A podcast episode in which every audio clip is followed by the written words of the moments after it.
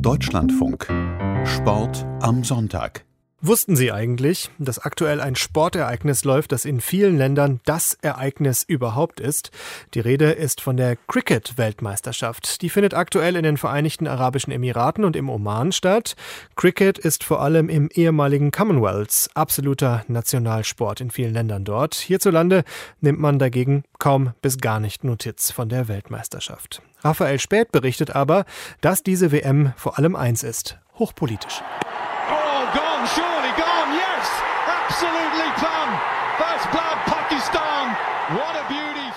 Indien gegen Pakistan. Das wohl konfliktgeladenste Duell bei jeder Cricket-Weltmeisterschaft.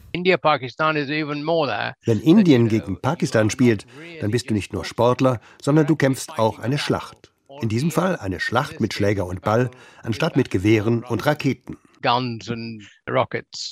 Mihir Bose hat viel über den Einfluss von Cricket in Indien geforscht. Cricket gilt in Indien auch heute noch als Nationalsport. Nicht zuletzt, weil das indische Team in den letzten Jahren das Nonplusultra des Sports darstellt. Umso bedeutender war die Niederlage bei der diesjährigen T20-Weltmeisterschaft gegen Pakistan. Es war die erste Niederlage einer indischen Nationalmannschaft überhaupt gegen den benachbarten Erzrivalen in diesem Cricket-Format bei Weltmeisterschaften der Aufschrei im Heimatland dementsprechend groß. Jedes Mal, wenn Indien verliert, kommt in der Bevölkerung das Gefühl auf, dass es diesen Spielern doch nur ums Geld geht. Es ist ihnen egal, für Indien zu gewinnen. Erzählt Mihir Bose.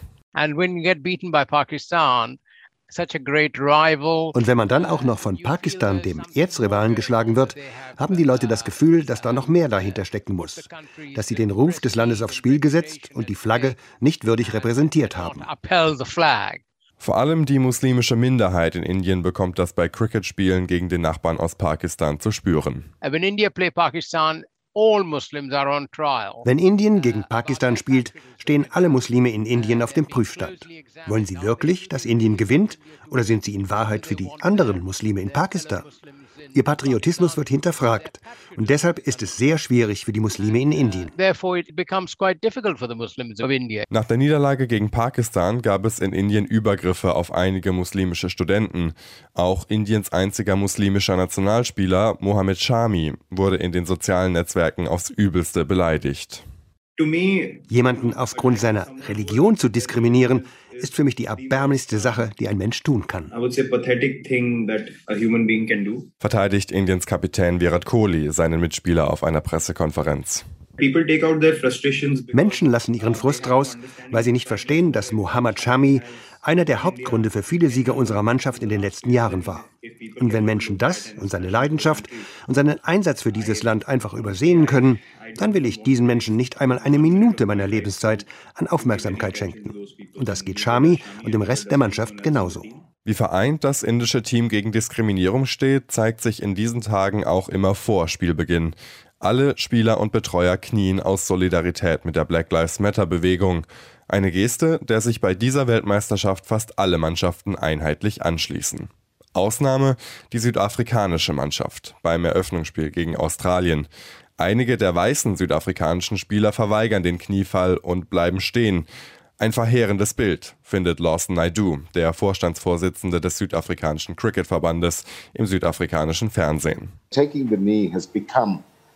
Der Knieprotest ist inzwischen zu einer weltweit anerkannten Geste gegen Rassismus geworden. Und wir glauben, dass gerade Südafrika in dieser Sache eine führende Rolle auf der Welt einnehmen und sich hinknien sollte. Deshalb verordnet der Verband für die restlichen Spiele dieser Weltmeisterschaft eine Hinkniepflicht vor dem Spiel. Wer nicht kniet, spielt nicht. Eine Anordnung, die in der Heimat für viel Kritik sorgt und dazu führt, dass Quinton de Kock, einer der einflussreichsten Cricketspieler der Welt und der Star der südafrikanischen Mannschaft, beim nächsten Spiel gegen die westindischen Inseln nicht im Kader steht. Das war auf jeden Fall ein Wendepunkt im Cricketsport, erklärt der südafrikanische Journalist Peter Dutoit. Cricket war in Südafrika nach dem Ende der Apartheid von der Politik eigentlich zum Aushängeschild der nationalen Einheit auserkoren worden.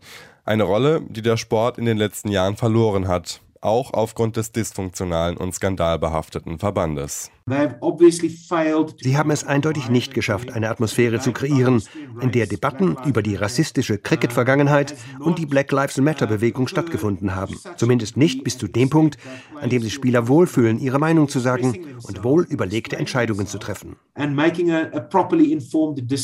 Immerhin, nach einem ausführlichen Gespräch zwischen Mannschaft und Verbandsoffiziellen entschuldigt sich Quinton de Kock für sein Verhalten und kniet bei den restlichen Spielen mit dem Rest der Mannschaft. Aus sportlicher Sicht verpassen die Südafrikaner trotz eines Sieges gegen den Favoriten aus England den Einzug ins Halbfinale und scheiden als Gruppendritter aus. Ein weiterer Dämpfer für die Popularität des Cricketsports in Südafrika.